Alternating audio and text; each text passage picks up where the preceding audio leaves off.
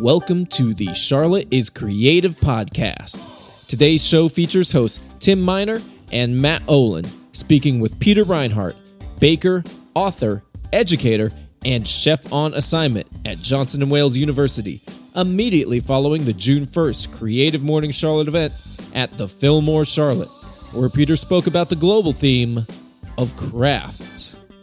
Peter Reinhart has been chef on assignment at Johnson & Wales for 14 years, and prior to that was a full-time instructor at the California Culinary Academy in San Francisco. Peter has authored 10 books, including The Joy of Gluten-Free, Sugar-Free Baking, and Bread Revolution. He has also won the International Gourmand Award for Best Baking Book and several James Beard Awards, including Book of the Year for Bread Baker's Apprentice. In this episode of the Charlotte is Creative Podcast, Peter talks about his upbringing in Philadelphia and falling in love with cheesesteaks. He also talks about the negative portrayal of TV chefs, whether or not you can be born a chef, how vital passion is, and the effect of Johnson & Wales University on the Charlotte culinary scene. Register for the next Creative Morning Charlotte event Friday, July 13th at 8:30 a.m. at the Fillmore Charlotte. The featured speaker will be Bryce Laguer, owner of Basal Coffee, the recently opened coffee shop at Laca Projects, speaking about the global theme of intention. RSVPs will open at 9 a.m. Monday, July 9th. Don't forget to use the hashtag Charlotte is Creative and tweet us at CM underscore CLT whenever you see Charlotteans showing their creativity.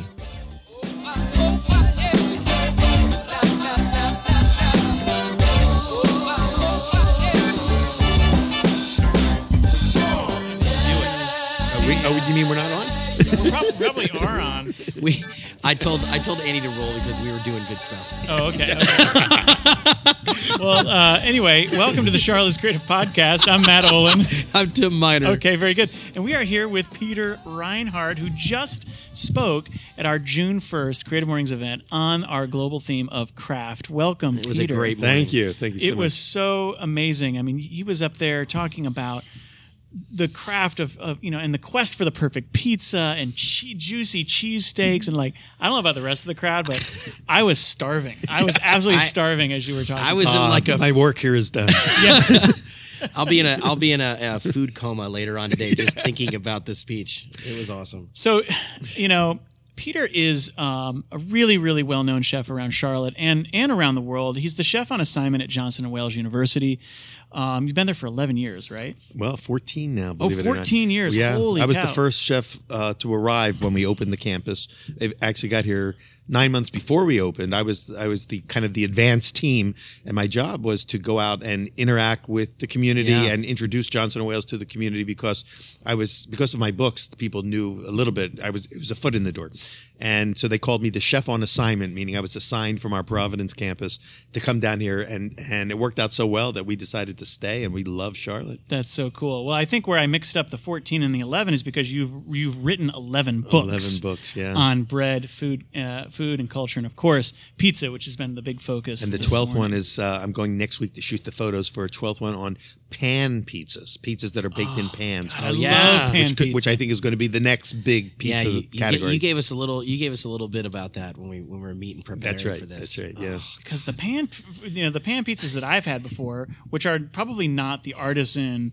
artisanal uh, pizzas that you're uh, exploring but it, there's something about the crust where it's crispy and buttery Yeah, almost yeah. and is that is that a sort yeah. of a hallmark when it's done pizza? right, yeah, then the the underside should be like almost like you're eating hot buttered Yeah, toast. It, yeah. it has that crackly, Yes, yes. toffee like quality, and then it's usually chewy and I mean uh, gooey Yep. and cheesy and uh, and again, it's like a heart attack waiting to happen, and but you don't care. you don't care Yeah. it's the best. you gotta way to go. live for something. I mean, you know, it's like. and you gotta die for something. By the way, I have to say, I, I uh, Take a stand. I really listening to you speak. I really thought you know one one thought came to mind, which was I picked the wrong month to go on a gluten free diet. oh we have a question about gluten we'll get to the question about gluten you've won We've a got bunch of something for you. yes, we, we, we, we, you've you've got a bunch of James Beard award uh, awards under your belt. I mean, you just just a really really um, admirable career that's still just just you're just crushing it out there. Thank and you. so um, it's a real honor to have you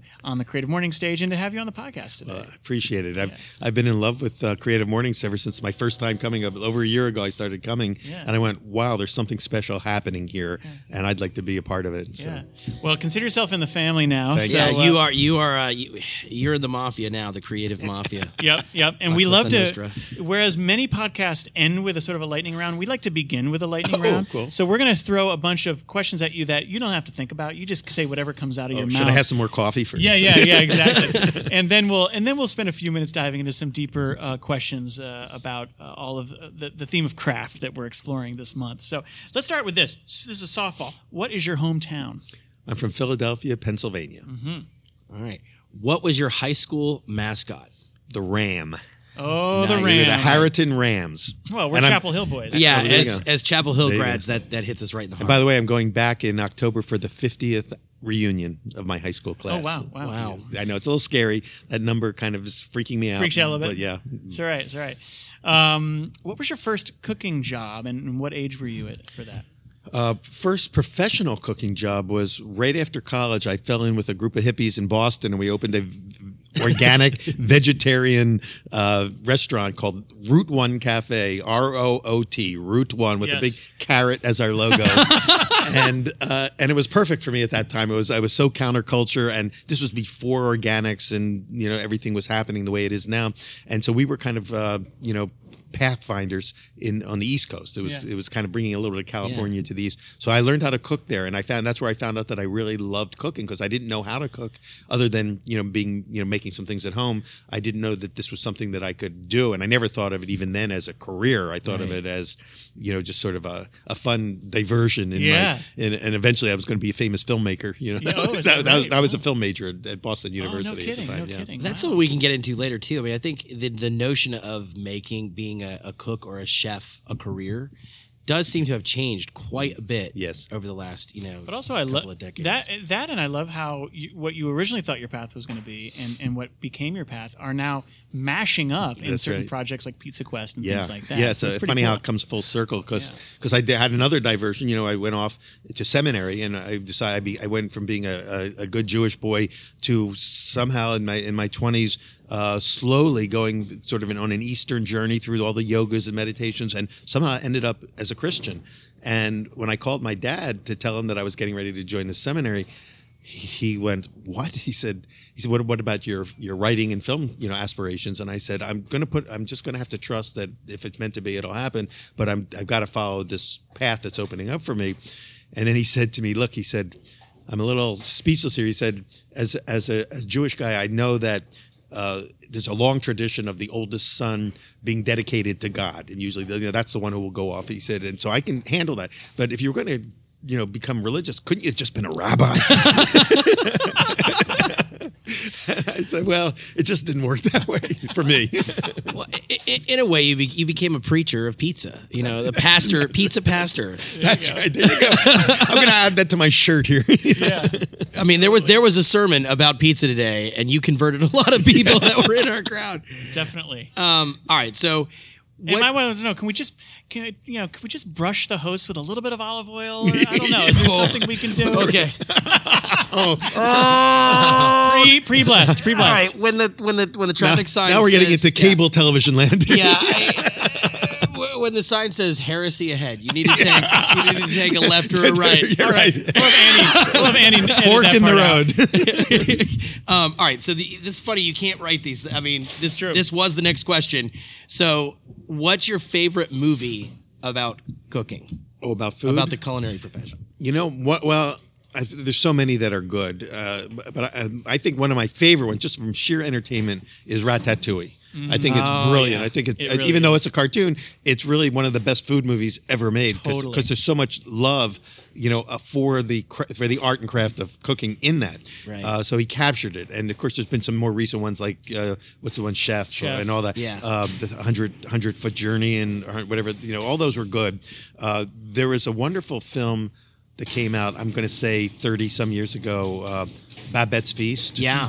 which was very slow. Not wouldn't it wouldn't work for today's you know like uh, uh, short attention span people, but.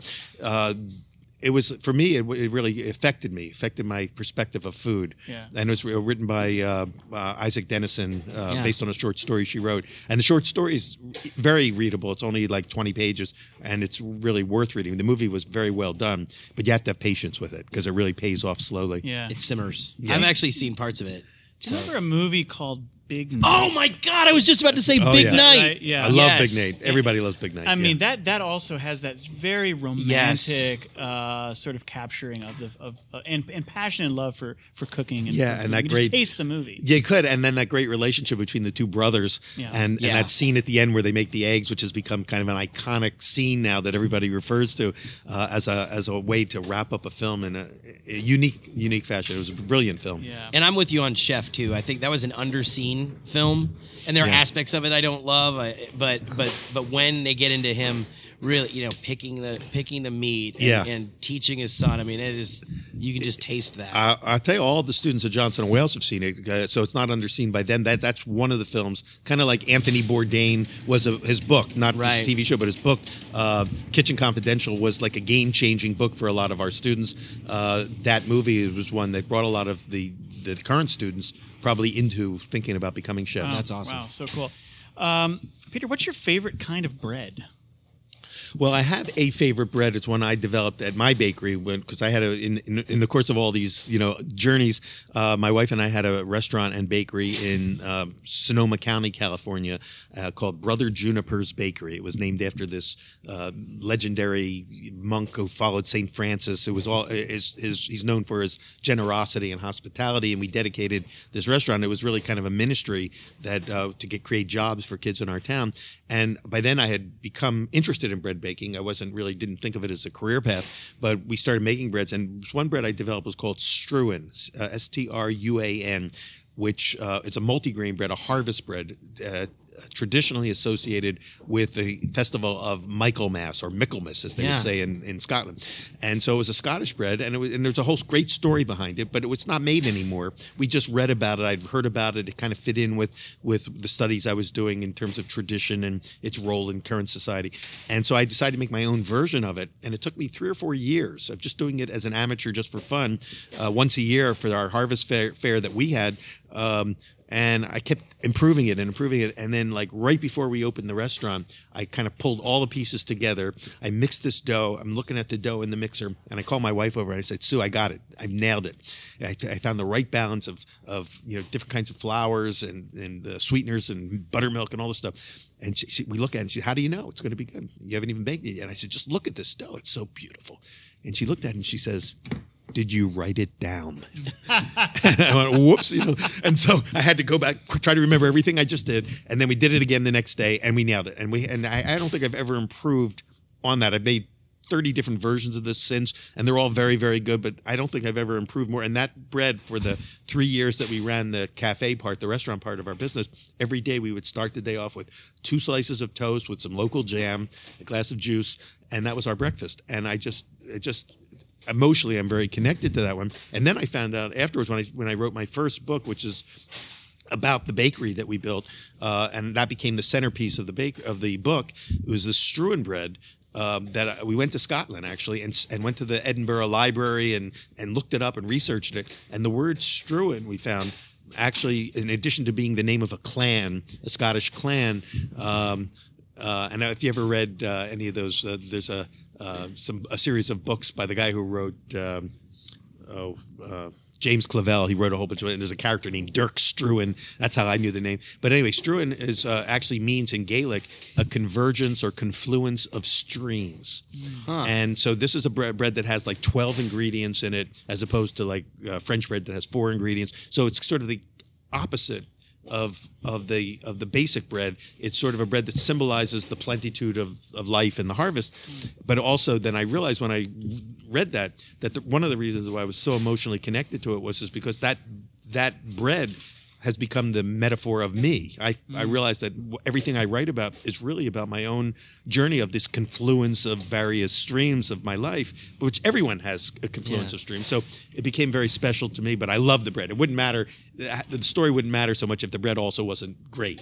And and that, that's one of the things I learned along the way is this flavor still wins. Story is very important to get everyone's attention, but flavor wins when it comes to food. This Oh, is yeah. this is killing me. Yeah. I know. Can we just hit pause and go eat and we'll come back and finish? For you, Tim, I have a gluten-free version of Struan. it has You know, every grain in it except for wheat. Yes, it's a 13 ingredient. I'm this close to saying Bread. "Eh, do- how long do I really want to live? Um, okay, so we were talking about the kind of the modern conception of eh, how how the perception of cooks and, and chefs are, you know, and we've got TV shows aplenty and whole channels about it. What what if anything drives you nuts about how chefs are presented on, you know, in mass media these days?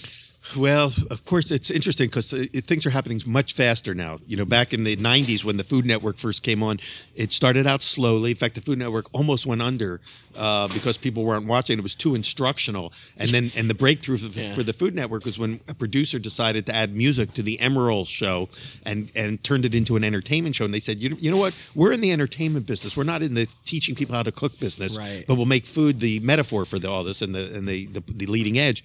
And so entertainment took over, and so the Food Network became much more entertainment oriented. And they found some shows along the way that strike a nice balance, like Chopped and all, where Yeah. you get to learn something and be entertained. I think Top Chef is a great example of bringing those, you know, all that together and adding drama to it. So all that's good, but along the way, we've gone through this sort of phase of the bad boy chefs. And now we're seeing that what happens when the shoe drops with the bad boy chefs. Right. Because they're all dropping like flies now because they were really bad. And they were doing bad stuff and getting away with it. And there was this sense of entitlement that exists in Hollywood and everywhere else where there's power. Right. And people that, and chefs started to get pretty full of their egos were just getting fed at a very young age. And that was the biggest mistake, I think, was, was that media started to create a lot of superstar chefs who weren't really ready, mature wise, to be in that position of authority and power. There were already enough historic chefs that were bad boys anyway, but media made it worse. So we went through a phase, and I think it's pretty much coming to an end where where being a bad boy is not going to be rewarded anymore. It's not going to be championed on TV and, and all that. Now I think virtue. Well, I'm a you know big fan of virtue, so Yeah. with that, but you have to be careful not to make it sound self righteous or Yeah. to bore people because it can become boring very fast. But I think that there every once in a while you find somebody who kind of emerges who embodies the good qualities, you know, and nobility and mentorship and things that are that are noble about this this profession. So I think that's coming back. But I think the bad boy era is sort of you know is was bothersome to me and it's ending. Yeah. Yeah, I you know my kids. So it's interesting to watch them grow up with, you know, uh, Food Network or, or shows like that. Were this place where I couldn't watch one more Disney show, but they but they were too young to watch adult programming and and shows about cooking was this perfect sweet spot, you know. And but my my kids have have shown like the Bad Boy Chef. They're not interested in that. They want to see like. They want to see the love. They want to Yeah. see somebody truly passionate Yeah. about something Yeah. And just to hear them talk it's really it's it's fun now they they won't eat half the ingredients but they'll talk about them you know like i would add rutabaga to that i'm like well That's, that's interesting. Yeah, you know yeah. you ha- i'll serve you a rutabaga no that sounds i just want some chicken nuggets i'm like wait, wait a second uh, but yeah we were also talking about you know remember when mtv had music videos on it's kind of like remember when food network had instructional cooking shows right, right. Those dinosaurs, yes. So we're talking about nobility here, but we do have another question, very serious question for you, Peter. What is your favorite swear word in the kitchen? Because you know we, we all make mistakes as we're as we're prepping. Yes, well, uh, I I think that you know I'm I'm old school, so I only have a I have a, a, the old school vocabulary. So, I, but I think you know the the the default swear word is always oh shit, you Yeah, know, yep. because it's so easy to say and. And you don't get you don't get thrown under the bus for saying that too much. You know? See, old school if I, I go thought with you were the- gonna if I do FIF bomb it, then I have to deal with. Wait a minute, aren't weren't you the former brother Peter? Or, uh, I've known some brothers who can f bomb way more than Yeah. me. when you said old school, I thought you were going to go way back, like you know, Tar Nation or something like oh, that. blimey! Dig nabbit. Um, all right, so finish this sentence, and I think I- we know we think we know where you're going, but you could surprise us. If I weren't a chef, I'd be a. Well, I'm, the easy answer would be to say a filmmaker, but I But think you are a filmmaker. Yeah, and, and I, but I think really my my now that I'm kind of in my act three of life, I think my goal now is to be able to become a, a successful writer who can who can actually support my family on my writing, uh, as opposed to doing it as a sideline. Yeah. A couple more lightning round questions, then we'll then we'll shift here. But I'm giving uh, you I'm giving you slow answers to lightning questions. Right, these are lightning Well, watch watch how we've slowed you down. We're like sitting here fascinated. Well, I am a member of the slow food movement. right, right, right. Uh, what is the best thing to spread on a slice of fresh bread? I believe uh, if it's my favorite, one of my favorite foods, and, and we're seeing this happening society wise now, is toast cafes are coming Yeah. in big time. If it's the right bread, like the Struan bread I was describing before, is one of the things I love about it. It's the perfect toasting bread. Mm. If I were going to get back into the cafe business, I would open a cafe called the Struan Cafe, and it would be built totally around Struan toast. So toasting it and then putting fresh butter with some local jams is all I need. Can't- I'm can't- happy. can't improve on that. Yeah, Yeah. strawberry jam's still my favorite. Wow. All right. So here's my question: What is gluten, and is it a government plot? So, so it, it is a plot of some sort, I think, but it's actually, you know, what it actually is is it's a protein that is formed from two proteins that exist in flour, in wheat flour, and a little bit in barley and a little bit in rye, and that's only in those three grains. That um, there's no real gluten in wheat, but there's a gliadin and another protein called glutenin. And neither of them are strong enough to make bread stretchable and to work, you know, to work as as um, as gluten. Right. But when they get wet and they're hydrated with liquid, they swell up and they find each other and they bond. So like one is really good for stretchability and one is good for elasticity. And they kind of wrap around each other and they make this stronger coiled spring-like protein called gluten. So it is difficult to digest because it's more complex. And that's one of the reasons why we're seeing problems with for some people. Right. Some people have the, the genetic problem of celiac disease, which means they really can't Yeah, that- break that- it down. Other people are having sensitivities to it because their digestive systems have been so compromised by the the chemicals and the, the, the I'd say more environmental issues and a little bit of some of the hybriding that's going on. But mostly, I think it's I think we've been we've all been damaged by eating foods that. Uh, that the crops that they came from were treated with pesticides or fung- fungicides or things like that, and they go into your, your gut. So I think you're going to see that the next big wave of uh, of sort of wellness uh, information is going to be about gut health. It's already out. The microbiome is going to be Yeah. a big buzzword. Probiotics are already big. Prebiotics are going to be the next big thing. And a guy that I interviewed for one of my uh, other books on on sort of the new bread revolution is he said that he was a researcher in a children's hospital f- focusing on digestive disorders and on and he said they've come to the conclusion that most of the health issues that are that uh, the general population is experiencing uh, are all gut based. That if you heal the gut, you will heal most of these illnesses. And and so I said, well, how do you heal the gut? And he said, well, that's the million dollar question. Right. Yeah. So, diving into some other sort of chef themed questions, we're curious about this idea of are chefs born chefs or is it is it just is it just in you or or do you you know what are your thoughts on this th- at this point in your career? You know, I don't know. I think because I came into it late in my life. I mean, I like to cook. I like to eat. I think that helps if you like food. Yeah. Although we have students that come in school that they're really fussy about their foods, and I go, "Why do you want to be a chef? You don't like mushrooms. You don't like raisins. You don't like you know the basic foods." But I, but I, what I've learned is, is people kind of grow out of that eventually. Uh, but but I loved food as a young kid, and my breakthrough was Caesar salad. When mm. the first time I had a Caesar salad made tableside at a, I was about 11 years old or 12 years old. My parents took me to this restaurant. They made it tableside, and I and my head blew off. It was just like nothing I'd ever had. And I watched the guy make it. And we went. And when we went home, the, over the next few days, my mom and I figured out how to make our own Caesar salad, and I became the designated Caesar salad guy in our house. But uh-huh. that's about all I cooked until you know the, the- I got into college and I had to cook for myself a little bit, and then fell in with these vegetarian you know freaks, and and so and so. But but I think the seeds were planted. But I don't think that. I, I think a lot of us don't find out what our true path is until much later in life, mm-hmm. and and but we feel committed to something for various reasons, and then we might miss the signs. But one thing about cooking, I think that works for so many people is is that it's it's immediately rewarding. It's fairly teachable and learnable. It's not. Some people say I can't, I burn water. I just don't know how to do it. But really, you can pretty much teach anyone. I they, bread is one that scares people because they're afraid of fermentation and yeast and this and that. I go, and so they think they can't make bread. But we've been able to teach a lot of people who had that fear how to do it. So I think it's a teachable skill. Yeah. And then it's just all about you know do you connect with it? And that's why I think our theme today of craft was so important because people connect with many different kinds of craft. Cooking is just one of those crafts. Yeah.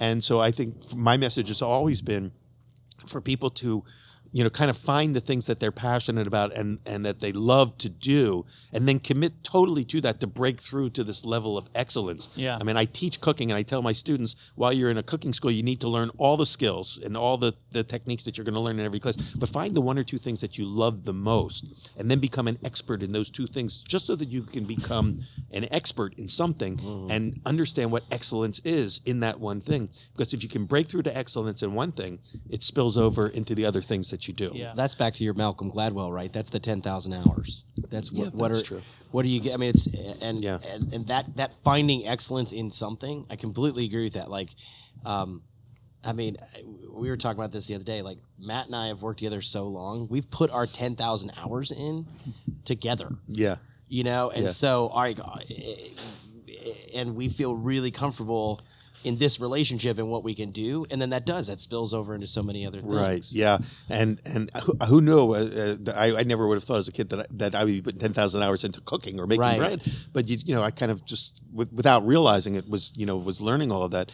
Um, but you have to love it to to put those kind of. You have to love what you're doing, and I think a lot of people feel that they. They're duty bound to do those things, and so the passion and the joy is not there, and so they give up when they hit the inevitable wall. You're going to hit a wall sooner or later where it's not going to be easy anymore.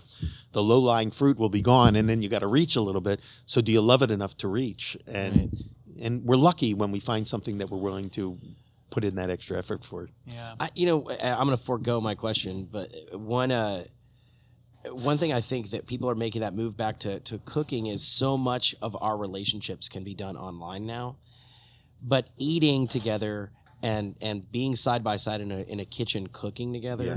that's one of those places that you can't do it with your cell phone in your hand.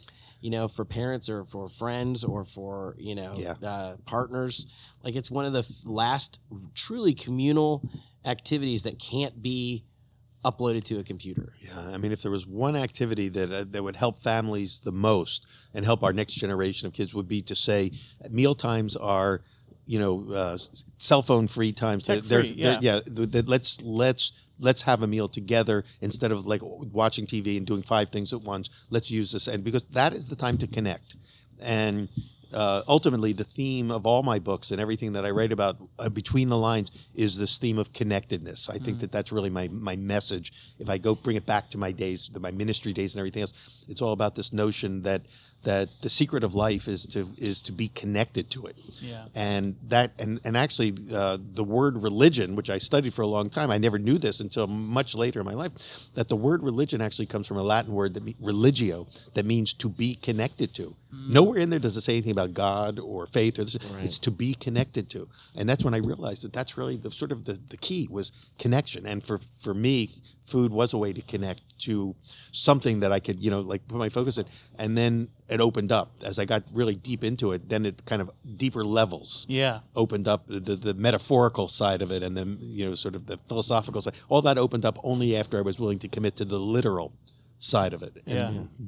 Well, so if connection is such a big part of cooking, um, we're also curious about the creativity side of this as well. In particular, with baking, we all know that baking is a science, um, but we'd love to hear your role uh, of where creativity fits in to baking. How does how does the science part and the creativity part of baking sort of fit together in your eyes? Well, we, we find we find with bread, especially because there is so much science in bread, that um, that for a lot of people they thought I'm a creative type, I don't need the science. Uh, but then, and we let them, you know, just follow some recipes and do it. Don't think about the the science part of it. But when they get deeper into it, they want to know why. They want to know the why and the how. And and so science is really sort of new. It's new in the in the world. It's itself as a as a as a as a theme. Uh, science didn't exist uh, as a study until you know the last couple hundred years. So so we're kind of still bringing those two worlds together. Uh, I think one can empower the other. But and they can l- exist independently from each other as well. But I think they're much stronger, just like gluten and gliadin and glu- Yeah. you know, I mean, it could be stronger together. Uh, we see it, you know, in the culinary school. The students have they're there, but a lot of them because they're not academically gifted. They they they like to cook, but they couldn't have gotten into maybe uh, you know an Ivy League college because that they, they weren't academically bent. Uh, and so they come, and myself, I, I didn't have any interest in science as a kid. I was more interested in the arts, and so um, and so I didn't think about it. I avoided chemistry and, and physics and all that stuff. But then when I had a reason to learn it, Yeah. because like uh, you know what's that? Viktor Frankl always says that a, a person can accomplish any how if they have a why. Yes. Yep. And so I didn't have a why for science until all of a sudden I needed to know to be able to explain it to my students why this all works. And all of a sudden I got like intrigued by it and I found out I was good at explaining it once I understood it. And that's why I ended up being able to write books about it. As a, I guess that's the writer part of me is want to be able to explain it. And so finally I had a why for the science part. Beautiful. And that yeah. really is a gift. Like even on those uh, cooking competitions, it's funny to see the parts where the savory portions they're you know they're just throwing ingredients together, cooking, and everything's great. And then they get to the dessert round, and it involves baking, and half of the chefs fall apart. That's where you they know? that's where they that's where they get cut. That's where they get chopped. Yeah. So, cooking and and baking. We were talking earlier about, um, you know, how universal it's become. The fact that more and more people are involved in it. You're seeing people that, especially men, I know, are, are starting to. Like my father, once he retired, he now wants to cook all the time, where he had no real interest in it.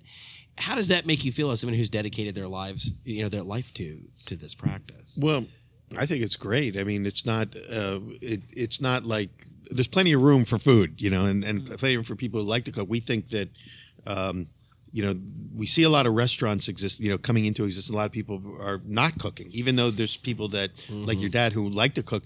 If you added it all up, there are probably less people with cooking skills in the country right now, percentage wise, than 100 years ago when everybody needed to know how to cook to survive because there weren't, it wasn't easy, you know, to get food. So, uh, they even found in some studies that when the Food Network was at its peak for ratings, it was also at the peak of people going out to eat but not cooking at home. Very few people were using the Food Network to inspire them to cook. Somewhere, but not as, the way you would think. And so um, it's it spurred interest in food, and eventually it kind of comes full circle. So I I'm excited about. it. I mean, people have asked me, how do you what do you feel about bread machines? I mean, it makes you know like throwing a packet in a machine. Is that good or bad for the bread world? Because you're into like artisan bread. And I said, but you know, if it gets people interested in having fresh baked bread, because the people who designed the bread machines, they understood the science of bread making. They understood how long fermentation should take place and what temperatures. It's all about time and temperature and Yeah. ingredients.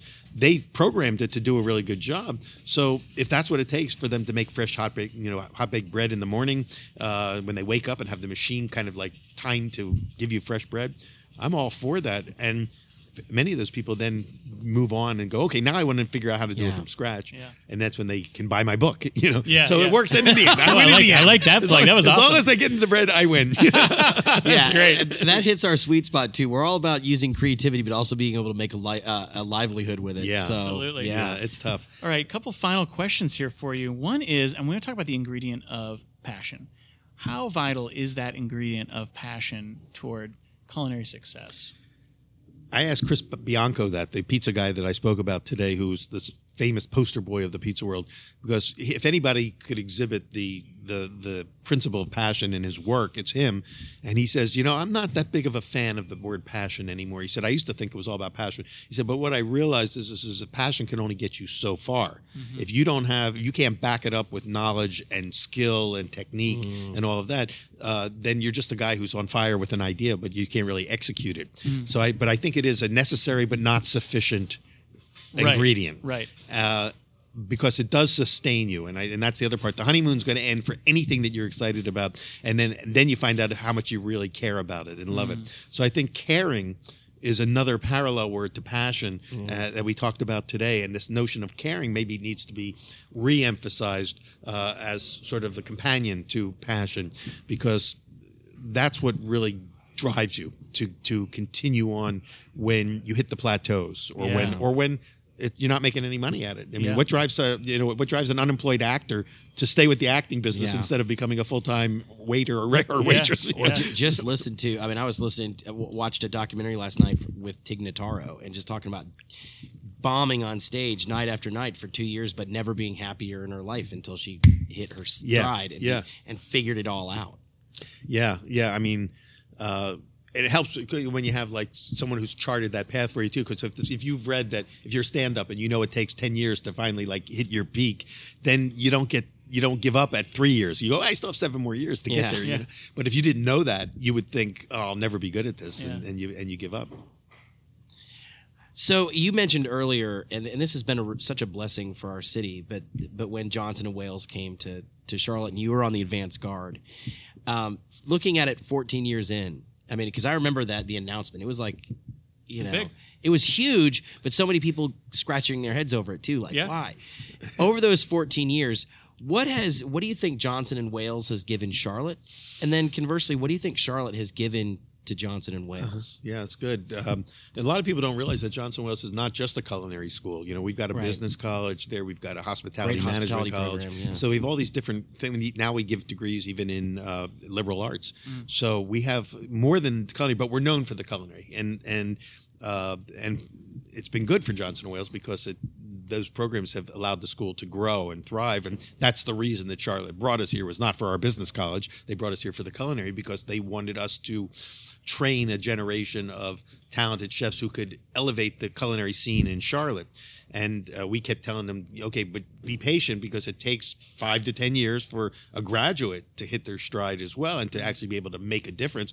But in the meantime, we can be providing a workforce for the already good chefs that are here. And, and it's played, it played out pretty well that way. Yeah. But now we're starting to see some of our uh, alums, our grads, um, making a name for themselves. Uh, Someone like Joe Kindred at Yeah. Davidson, you know, phenomenal restaurant, nationally known restaurant, um, heirloom restaurant, and some of the others that are that are popping up here and there. Now those are being helmed by some of our our graduates. So we're seeing that finally, after 14 years, that generation is beginning to step into a leadership role.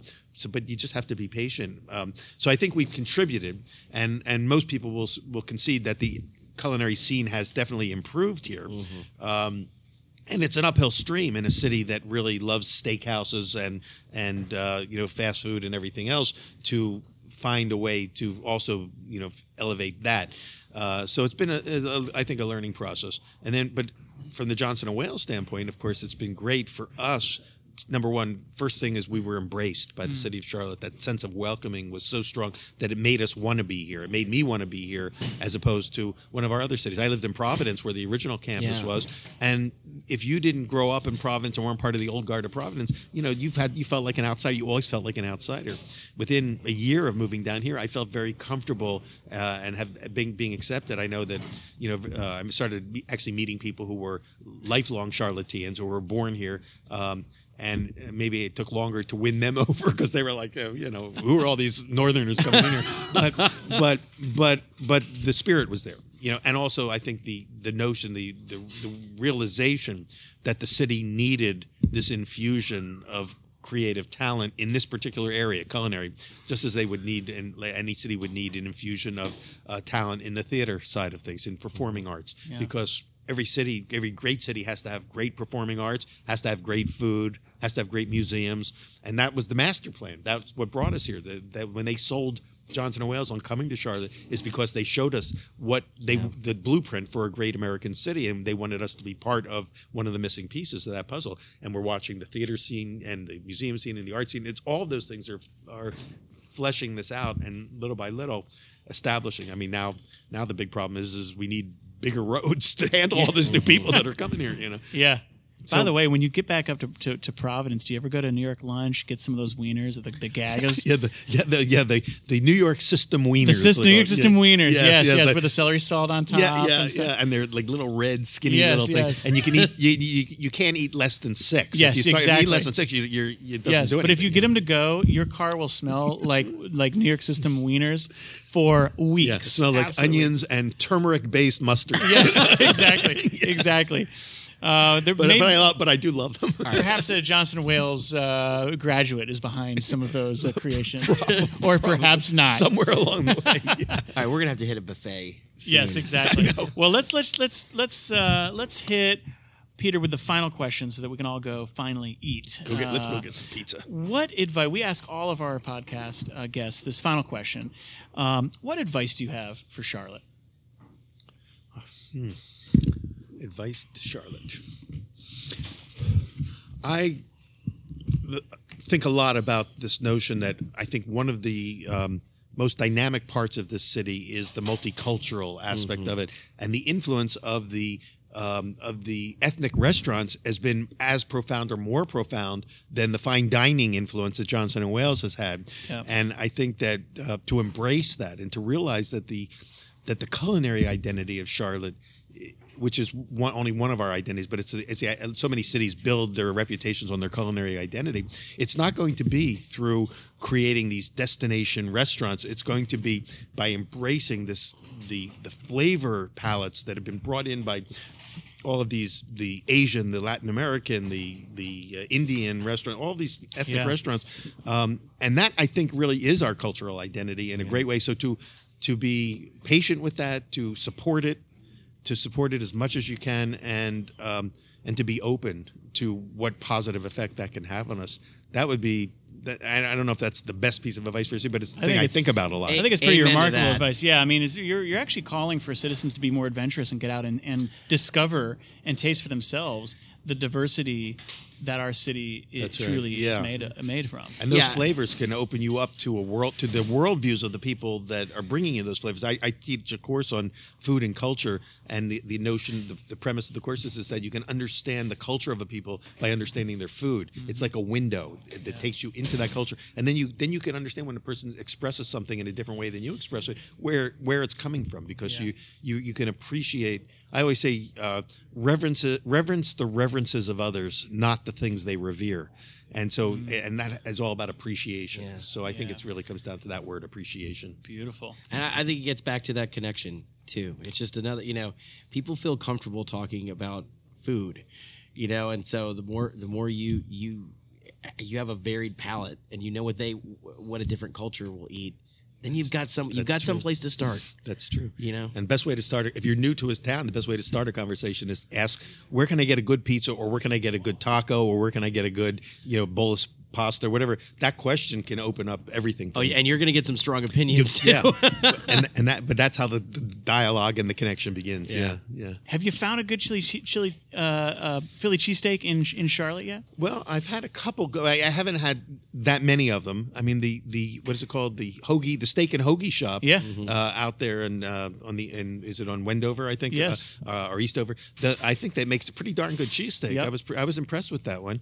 Um, I tend to go. You know what I go for is a um, a quesadilla. For me, a good, well-made quesadilla hits on the same flavor notes as a really good cheesesteak. Oh, interesting. I like a like a steak, a carne asada, Yeah. quesadilla. Yeah. It's kind of like a cheesesteak. So that that's one way to All right, kind so of get where, the you, where, fix. where are you going for for quesadilla then?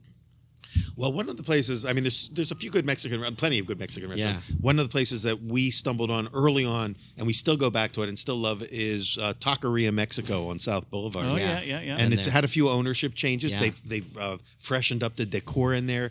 Uh, their sea, they have a seafood soup there that I that you could die for. It's so good. But I go just get the tacos there, and I, it's Yeah. very very satisfying, and and everything there is good. Peter, thanks for being sort of our guide on our tour of the uh, the theme of be craft your this month. Culinary Virgil. Yes, yes, exactly. It has been so great to, to chat with you here, to have you on the Creative Morning stage, and it's just awesome to call you a fellow Charlottean, quite frankly. Thank you so Yeah, much. So, well, I feel honored to be one. yeah. So anyway, thanks for listening. Peter. Definitely go to charlotteiscreative.com to watch the Peter's talk. Um, there will also be a sort of a sort of a uh, what we call a two minute sh- uh, Creative Mornings rewind version. Filmed in OrthoVision. Filmed in OrthoVision. Thank you, North Carolina. Uh, that we'll be putting out too, sort of a teaser of the full video, and the full video of the talk will be available soon as well. Andy Go, our our podcast producer. It's go time. It's time to go get lunch. It's time to go get lunch. That's exactly right. Bon appetit. So we'll we'll uh, check. We'll catch y'all next month again. All right. See. Beautiful. Thank you. Thank you.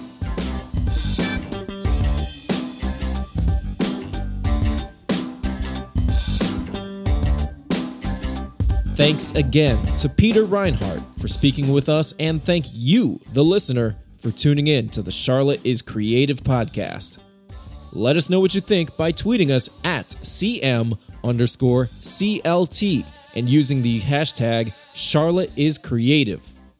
Register for the next Creative Morning Charlotte event Friday morning, July 13th at 8:30 a.m. at the Fillmore Charlotte.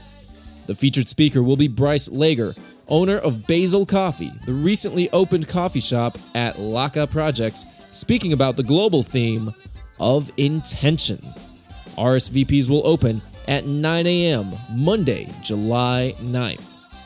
For more information from Charlotte is Creative, check out charlotteiscreative.com.